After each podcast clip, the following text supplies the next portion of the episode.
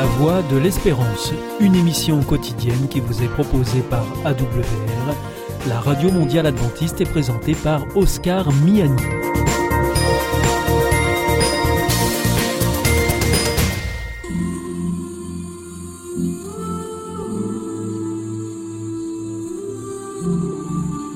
L'instant Bible. La Bible à la portée de tous. Présenté par Nafi Boni. Bonjour à tous, j'espère que vous allez bien, que vous avez passé une super semaine. Moi j'ai passé une très bonne semaine et aujourd'hui on va parler de générosité, l'un de mes sujets préférés. Et on va aborder ce sujet avec mes deux pasteurs préférés, qui Oh. sont à ma droite et à ma gauche. Et on va commencer aujourd'hui par présenter Gétro Camille. Bonjour la fille, ça va bien? Bonjour tout le monde, bienvenue. T'as passé une bonne semaine, Me souviens pas, j'ai fait trop de choses. donc c'est que t'as passé une très bonne Certainement, en tout cas, j'ai pas eu le temps de m'ennuyer, ça c'est sûr. D'accord. Élise Lazarus, comment vas-tu? Depuis que je sais que je fais partie de tes deux pasteurs préférés, je vais mais super bien. C'est très touchant. Donc vous avez passé une très bonne semaine. Oui. Aujourd'hui, on va aborder le thème de la générosité. Et euh, je me suis posé une question. Est-ce qu'on pourrait mettre en synonyme euh, chrétien et générosité l'un à côté de l'autre? Ah, Élise. Euh, ça dépend. Est-ce qu'on parle, si tu dis chrétien, est-ce qu'on parle euh, du fait d'appartenir à une église et peut-être que tu n'as même pas choisi parce que c'est traditionnel et que tes parents l'étaient? Dans ce cas-là, non. Parce que des gens qui ont l'étiquette chrétien et qui ne sont pas généreux, j'en connais. Par contre, si derrière chrétien, tu mets des personnes qui ont choisi d'avoir une relation profonde avec Dieu et de regarder le monde autour d'eux un peu avec les yeux de Dieu, alors oui, je pense que euh, chrétien et générosité, ça devrait aller ensemble. Alors, j'ai un texte pour ça, un grand texte. Est-ce que quelqu'un peut me lire Marc 12, versets 41 à 44, s'il vous plaît? Puis Jésus s'assit en face des troncs à offrande du temple, et il regardait comment les gens y déposaient de l'argent. De nombreux riches donnaient beaucoup d'argent. Une veuve pauvre arriva et mit deux petites pièces de cuivre, d'une valeur de quelques centimes. Alors Jésus appela ses disciples et leur dit Je vous le déclare, c'est la vérité. Cette veuve pauvre a mis dans le tronc plus que tous les autres, car tous les autres ont donné de l'argent dont ils n'avaient pas besoin. Mais elle, dans sa pauvreté, a offert tout ce qu'elle possédait, tout ce dont elle avait besoin pour vivre. C'est vraiment un geste incroyable parce que, alors, plus aujourd'hui parce que je ne vais plus sur Paris, mais je pense que vous avez été confronté à ça dans les rues, malheureusement. Et il n'y a pas qu'à Paris, hein, c'est dans toutes les grandes agglomérations où il y a beaucoup, on est sollicité, mais perpétuellement perpétuellement euh, par des SDF, euh, par des marginaux, euh, par toutes sortes de personnes qui ont soit besoin, soit pas envie d'aller travailler. Donc demandent euh, un geste et de l'aide. Euh, c'est vrai qu'il y a des associations hein, euh, et qui aident, mais dans le monde entier. Je, trouve ça vraiment génial. Mais de notre côté, on a quelque chose aussi à faire, je pense. Alors, on peut pas aider tout le monde. Je, pense, on peut pas aider tout le monde. Mais la plupart du temps, est-ce que quand on donne, on n'aurait pas tendance à donner le superflu, ce qui ne va pas. euh, c'est- mais c'est difficile de donner euh, quelque chose où on pourrait se dire, ben moi, je pourrais en avoir besoin. Ah. Alors là, c'est c'est, euh, une question extrêmement profonde qui finalement interroge sur ma motivation. ma d'accord. motivation. Euh, je me suis rendu compte, et je vais être très transparent, je vais à Paris régulièrement, et dès que je vais à Paris, j'ai un peu d'argent sur moi pour le donner aux pauvres qui pourraient me solliciter. Mais euh, si je fais ça, c'est, je pense, pour peut-être 80% pour avoir la conscience tranquille.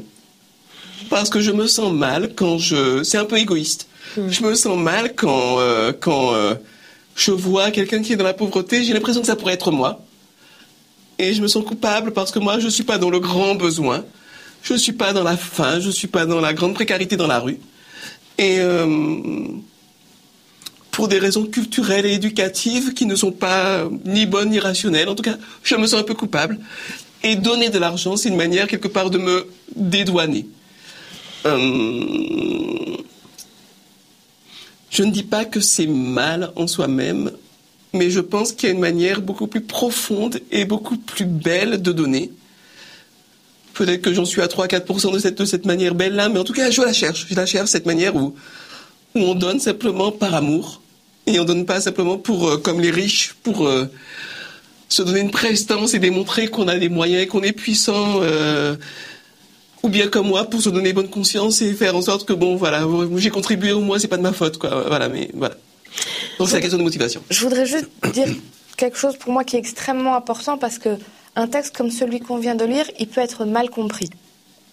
Parce qu'en effet, là, Jésus prend un cas précis d'une femme et il dit Ah, c'est super, elle donne même ce dont elle a besoin. Si Jésus dit ça, euh, c'est pas tant pour dire faudrait tous faire pareil et donner tout ce dont on a besoin et regarder.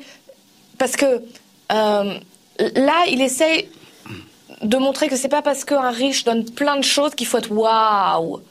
Il y a des gens bien plus incroyables que ça. Donc, je crois qu'il essaie de dire aux disciples ne vous laissez pas avoir par les circonstances extérieures. Et surtout, il y a d'autres textes dans la Bible, entre autres, Paul, à un moment, il écrit pour dire quand vous montrez généreux, faites attention à ne pas donner au point de vous-même vous retrouver dans la misère. Ça va très vite, tu sais, de de trouver une forme de, alors j'ai un grand mot, de glorification, d'être fier de soi-même en disant, moi, j'ai donné même ce dont j'avais besoin. Maintenant, je, ma famille, elle n'a pas de quoi manger. Euh, moi, je suis dans des, dans des circonstances terribles. Mais oui, j'ai donné. J'ai des problèmes. Je devrais aller voir quelqu'un pour me faire soigner, pour me faire accompagner. Mais non, non, moi, je ne m'occupe pas de moi. Je me concentre sur les autres. Euh, c'est pas ce que Dieu te demande.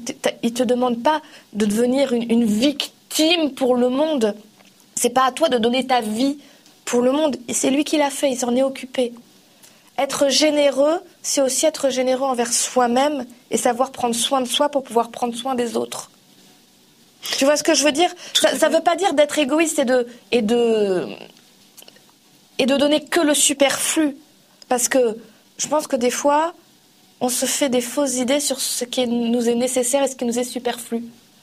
Il y a beaucoup de choses, en réalité c'est du superflu dans nos vies, mais on veut le garder pour se protéger. Et ça, Dieu te dit, va plus loin que ça. Mais il te dit pas de te mettre dans des circonstances où tu vas te mettre en danger. C'est pas pour rien qu'il dit, faut aimer les autres autant que soi-même. Faut, faut s'aimer aussi, faut prendre soin de soi aussi, sinon on n'est pas efficace pour aider les autres. Et on va tomber dans un piège. Les psychologues disent que on peut facilement rentrer dans ce qu'on appelle des jeux psychologiques. C'est-à-dire, si on n'est pas bien, on ne se sent pas en sécurité, on va prendre une posture extérieure pour avoir ou des compliments ou au contraire pour se faire plaindre, pour se sentir mieux. Donc on peut être bourreau, et il y a des gens qui deviennent affreux avec les autres et qui leur font du mal parce qu'eux-mêmes se sentent mal. On peut devenir victime, c'est-à-dire qu'on se place en le monde est affreux avec moi, tout le monde est méchant, etc. Mais on peut aussi se placer en sauveur. Et dans ce cas-là, on devient aussi extrêmement dangereux parce que les gens qu'on va aider, on veut quelque chose en retour.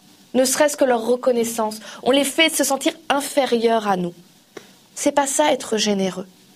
Donc prendre soin de soi pour être en état de donner, comme j'ai trop disais, pas pour se sentir mieux, mais vraiment parce qu'on aime les autres et parce qu'on veut le faire sans arrière-pensée.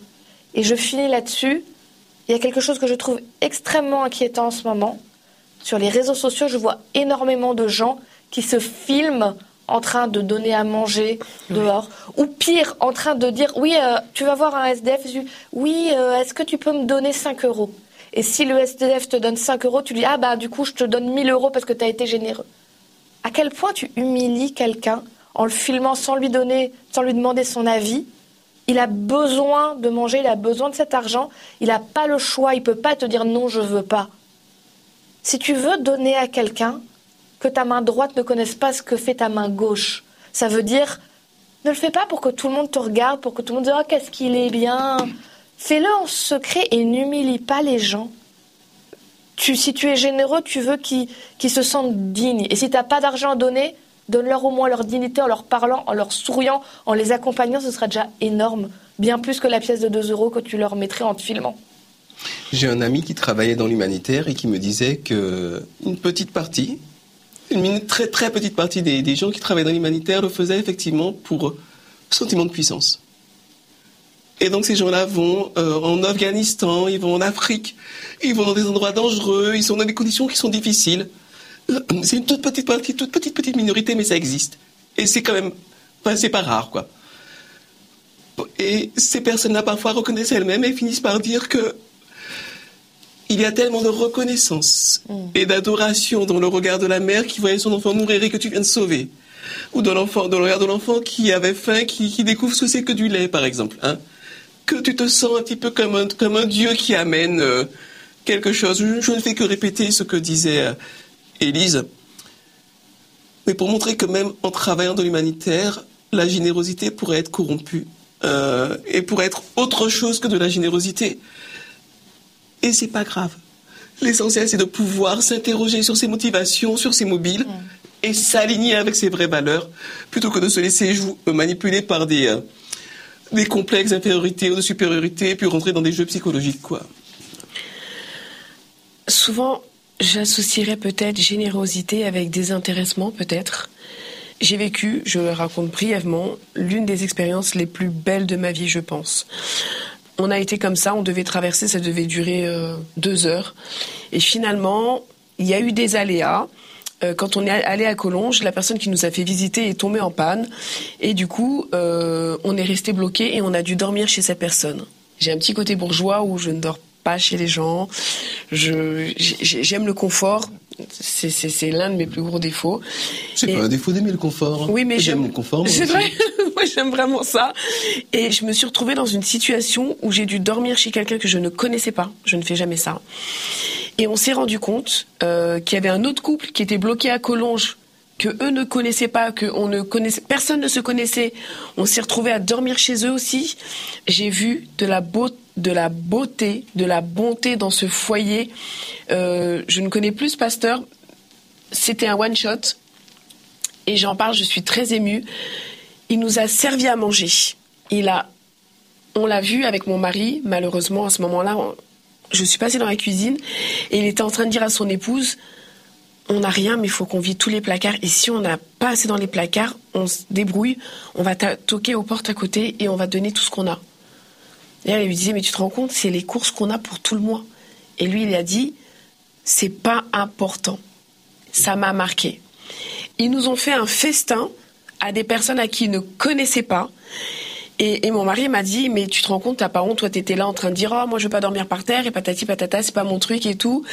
Et on a dormi là-bas et ça a été vraiment, vraiment une expérience que j'ai renouvelée à partir de ce jour-là, moi j'ai dit, euh, j'inviterai des gens chez moi que je ne connais pas.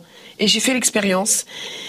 Et c'était tellement désintéressé, tellement... Euh, qui a dit tout à l'heure, il y a plus de plaisir à donner qu'à recevoir? L'apôtre Paul. L'apôtre Paul. Eh ben, je l'ai vécu. Et ce qu'ils ont fait, j'ai connu. Alors pas dans l'excès à dire euh, je n'ai pas ou autre. Et hum, vraiment ce que ce pasteur a fait, je crois qu'il s'appelait Patrice ou Patrick, merci. Parce que ça a contribué à, à m'aider à être la personne que je suis aujourd'hui.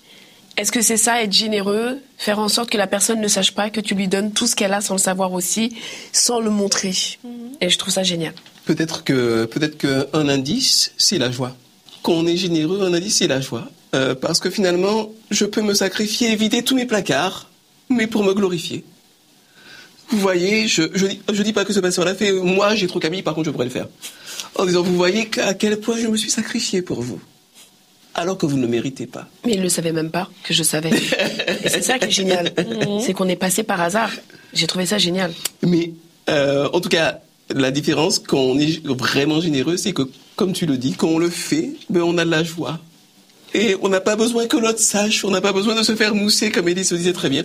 On n'a pas besoin de se glorifier, on a de la joie parce que la générosité porte en elle-même sa propre récompense, quelque part, qu'on est généreux avec les autres, on est généreux avec soi-même. Ce qui est beau dans la générosité, c'est que tu ne peux la vivre que si toi-même, tu as décidé de vivre dans la reconnaissance. Tu es généreux quand tu te considères euh, chanceux dans la vie. Si, si tu es dans, dans, la rancune, si tu es dans dire je mériterais plus, j'ai pas, j'ai déjà pas moi ce que je mériterais d'avoir, tu peux pas être dans la générosité parce que voilà, tu, tu es dans la revendication. Tu es dans la revendication, donc euh, déjà qu'on me donne ce, que je mérite et puis après on verra pour aider les autres. Quand tu es dans la générosité de tous les jours, je veux dire, alors on a donné des, des exemples qui sont très beaux, mais la petite générosité de tous les jours, un truc tout bête, hein, euh, tu, es dans, tu es dans les métros parisiens. Je suis désolée, il me marque les métros parisiens parce que. voilà, hein, les, le RERD. Hein, le RERD. Et, et, juste choisir de, de faire un sourire à quelqu'un, ou de laisser passer quelqu'un, ou de laisser son siège. Des, des petites choses. Traverser la rue, la voiture s'arrête et choisir de lui faire un petit sourire et un petit signe en passant. C'est de la générosité de tous les jours. Là, ça te coûte rien. franchement, euh, à part un peu d'énergie. Et encore. Et encore. Mais ça, enfin, moi, quand ça m'arrive en tant que conductrice, que je laisse passer et qu'on me fasse un petit signe, un petit sourire, qu'est-ce que j'ai envie de recommencer à laisser passer les gens et qu'est-ce que ça me fait du bien dans ma journée. Mais ça, bah, à nouveau, on ne le vit que si on se dit, je suis reconnaissant de la vie que j'ai. Je suis reconnaissant de ce que je peux avoir, de ce que je pourrais expérimenter. J'ai choisi d'être reconnaissant que ce soit facile ou pas dans ma vie à ce moment-là. Et dans ce cas-là, oui, on peut commencer à être généreux. C'est pas pour rien que c'est pas toujours les plus riches qui sont les plus généreux. Hein. Ah bah bien sûr, bien sûr. Je, l'avais expérimenté il y a quelques années. J'avais participé euh, avec euh, les jeunes qui font des activités un peu de scoutisme. On était allé avec la banque alimentaire pour recueillir euh, les, denrées. Justement, c'était à Collonges, donc près de la Suisse, un endroit où le gens ne manque pas d'argent. Donc on est à l'entrée des magasins et on voit les gens qui passent. Et nous on a donc les, petits manteaux rouges. Et, on voit passer des dames en vison qui font des grands détours pour nous éviter de raser les murs, pour pas avoir à nous voir, à nous saluer. Et au contraire, on voyait des gens qui arrivaient presque en s'excusant, en disant oui, euh, désolé, j'ai seulement une petite boîte de, petits pois que j'ai pu vous ramener, je peux pas plus, c'est pas grand chose. Si, c'est énorme. Et, et, vraiment, on voyait ce, il y a aussi des gens qui avaient beaucoup de moyens et qui ont donné beaucoup. Hein. Je ne suis pas en train de dire que tous les riches sont, sont, ah ben sont affreux et tous les pauvres sont gentils. C'est pas aussi simple que ça. ça, ça se saurait. Euh, il y a de tout partout. Mais ce que je veux dire, c'est vraiment cet état d'esprit qui change tout et qui rend la vie plus belle quand même. Magnifique. Mais du coup, est-ce qu'on peut acter ça par le acte 5, versets 1 et 2, s'il vous plaît? Mais un homme appelé Ananias, dont la femme se nommait Saphira, vendit, d'accord avec elle, un terrain qui leur appartenait. Il garda une partie de l'argent pour lui et alla remettre le reste aux apôtres. je vais déjà te raconter la suite de, cette histoire. On a lu les, les deux le contexte aussi un petit peu. Oh, c'est le, le début de l'Église. Et donc ils sont tous tout feu, tout flamme. Ils sont, ils sont, et, et, du coup, il y a plein de gens qui disent, pour aider l'Église, bah, moi j'ai un champ, moi j'ai un terrain, et donc je vais le vendre et je vais amener l'argent pour donner à l'Église pour que les apôtres, Paul, tout ça, ils puissent faire la mission d'aller dans le monde entier pour parler de Jésus. Donc, euh, bah, tout le monde fait ça, mais il n'y a pas, a pas d'idée de se faire mousser. C'est vraiment des gens qui le font. Oui, puis se partagent naturellement et voilà. On, on, choisit, on met les choses en commun pour que ceux qui sont très pauvres et qui viennent puissent avoir de quoi manger, les veuves, les orphelins, etc. Puis il y a ce, monsieur Ananias avec sa femme Saphira qui voit tout le monde faire ça et qui se disent bon quand même. Euh, pourrait paraître bien, faut qu'on le fasse aussi. Sauf que euh, quand ils vendent le terrain, ils disent ah ça fait cher quand même, hein. ah ça fait des sous. Bon tu sais quoi, discretos, on garde une partie de la somme pour nous, on donne le reste, mais on dit bien fort et devant tout le monde regardez on a vendu un terrain, on vous donne tous les sous.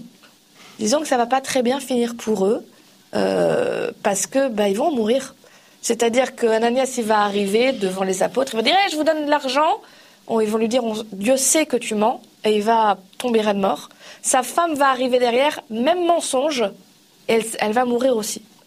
Alors c'est très dur comme texte, c'est assez terrible. Je ne pense pas que Dieu fasse ça régulièrement de foudroyer oh, bah, les bah, gens. Sinon on serait déjà à moitié tous morts, je pense. Hein, Mais il est intéressant parce qu'il te montre ce principe de dire on se moque pas de Dieu. Il en a rien à faire des faux semblants Dieu. Si tu veux donner, donne.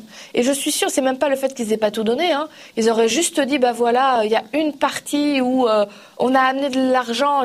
Ça posait pas, ça posait pas de problème. C'était très bien. C'est ce que Pierre lui dit. Hein. Pierre, lui dit, tu aurais très bien pu garder tes sous, tu aurais très bien pu garder ton champ et faire ce que tu voulais. Tu étais libre, tu étais libre. C'est ça. Personne t'a obligé à le faire. Mais euh, n'essaye pas de profiter de Dieu ou de la religion euh, pour te faire mousser en douce. Enfin, c'est pas le but, tu passes à côté complètement des choses et en plus, tu fais honte à Dieu. Et, c'est quelque chose, alors, il y a plein d'autres fois dans l'histoire de l'humanité où les gens ont fait ça, et des églises ont fait ça, et Dieu est resté silencieux, mais quand même savoir que Dieu est là, qui te regarde, et que tu le trompes pas comme ça, c'est important de se dire, fais ou ne fais pas. Mais si tu le fais, fais-le. Je t'interromps, mais c'est même pas histoire de tromper Dieu comme ça. Si on ne trompe pas Dieu tout court, en fait. Et puis, il y a une phrase que tout le monde aime dire, c'est euh, on peut berner les hommes, mais on ne berne pas Dieu. En fait, souvent, les gens se bernent eux-mêmes. Et du coup, là où je te rejoins, j'ai trop, c'est que si tu as envie de donner, tu donnes. Mmh. Et si tu n'as pas envie de donner, il n'y a aucune obligation. Et c'est tellement mieux de donner avec le cœur et c'est pas euh, je vais donner et je vais avoir quelque chose en retour. C'est pas ça du tout. Mais je peux vous promettre, vraiment, pour avoir expérimenté, et ça m'est arrivé trois fois, la somme offerte à quelqu'un qui était dans la difficulté, je l'ai eu peut-être deux mois après ou trois mois après, une prime inattendue ou quelque chose comme ça. La somme, je l'ai vécue une fois même, exacte au centime près il y a une dimension qui est une dimension profondément spirituelle à cette problématique de l'orgueil. L'être humain, il s'est séparé de Dieu et il se sent pas bien. Et pour essayer de se sentir bien, il se met toutes sortes de stratégies, de, ruses, etc. Et la plupart sont complètement contre-productifs. Et parmi euh, les stratégies qu'il met en place, eh bien, le fait de se faire mousser, ou bien ce que j'appelle la religion des injonctions. Terrible. Qu'est-ce que c'est qu'une injonction? C'est un, ordre. Il faut être généreux. Il faut pardonner. Il faut manger ceci. Il ne faut pas faire cela. Et à force de il faut, moi, j'ai vécu un peu la religion des injonctions. Je l'ai quitté dès que j'ai pu. J'ai fui la queue entre les jambes. C'est nul, la religion des injonctions. Je ne dis pas que c'est complètement inutile. Il y a des personnes ou des moments de la vie de certaines personnes où elles sont peut-être suffisamment peut-être pas suffisamment structurées. Elles sont trop perdues, elles sont trop mal. Il leur faut un cadre très euh, presque dictatorial pour les tenir pendant peut-être un an ou six mois ou quelque chose, je ne sais pas. Mais en soi-même, la religion des injonctions, c'est dramatique. Parce qu'avec de bonnes choses, on te met un fardeau et on te dégoûte. On te dit par exemple, il faut être généreux. Et euh, sur les tons, t'es un, un, gamin ou une gamine, on t'a donné 10, 10 euros d'argent de poche, on te dit si t'es vraiment généreux, tu vas donner 7 euros et on te force quelque part à la générosité. Et avec un principe qui est excellent, le principe de la générosité, on te dégoûte. De la générosité de Dieu et de l'autre qui va profiter de tes 7 euros que tu avais gagné en lavant la voiture, je ne sais quoi. Euh, les injonctions, c'est pas dans la pensée de Dieu. Dieu, il est dans le savoir absolu pour commencer, mais aussi dans la proposition et dans l'accompagnement de chacun là où il se trouve. Et il met à notre disposition des principes qui sont géniaux, comme la générosité. Pourquoi est-ce que c'est génial? Tout simplement parce que si moi, occidental euh, du 21e siècle, je me considère comme euh, un individu, je ferme ma porte, je ne connais pas mes voisins, etc. c'est vraiment un peu comme ça, en plus que je vis un petit peu à la parisienne, quoi, si on veut. Dieu, lui, sait très bien, on le voit très bien dans la Bible, qu'en fait, on est tous reliés mm. d'une manière ou d'une autre, et que quand je fais du bien à chacun d'entre nous, chacune d'entre vous, je me fais du bien à moi-même. Euh, et c'est quelque chose qui explique pourquoi la générosité, c'est en soi-même aussi bon et pourquoi il n'y a pas besoin de justification, il n'y a pas besoin d'en tirer un, profit, une rétribution, une gloire ou quoi que ce soit. En soi-même, c'est une bénédiction. Bah, merci à vous deux. Et je vous invite tous à faire une expérience pendant toute cette semaine, si vous pouvez, si vous en avez envie, d'être généreux, de se faire le défi d'être généreux tous les jours, sans en parler à qui que ce soit, juste pour soi. Et euh, pas spécialement, même pas pour la Bible. Si vous avez envie pour vous d'être bon, d'être généreux au quotidien, tous les jours, et d'en voir les bienfaits que vous en avez tirés, j'ai trop. Je te souhaite de passer une excellente semaine. À toi aussi, Nafi, et à vous tous aussi. Profite bien. Élise, merci beaucoup. Vraiment merci. Merci pour ce temps passé. Mais à très bonne semaine. Bonne Bonne semaine semaine à à tous.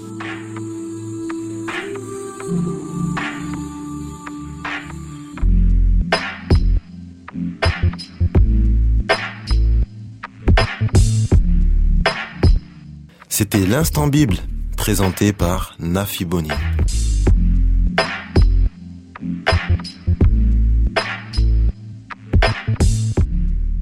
Connais-tu l'IEBC Non, c'est quoi? C'est l'Institut de l'étude de la Bible par correspondance. Tu vas sur le site www.iebc.org et tu découvres tout. En effet, étudier la Bible, c'est vraiment fun. J'ai découvert ces cours gratuits destinés à tous et c'est très intéressant. Moi, j'ai suivi le cours Au nom de l'amour. Il me tarde de découvrir les autres cours gratuits sur la Bible sur www.iebc.org. Notre émission est maintenant terminée. C'était la Radio Mondiale Adventiste, la voix de l'espérance. Je vous souhaite à présent une très bonne continuation. Que Dieu vous bénisse. À demain.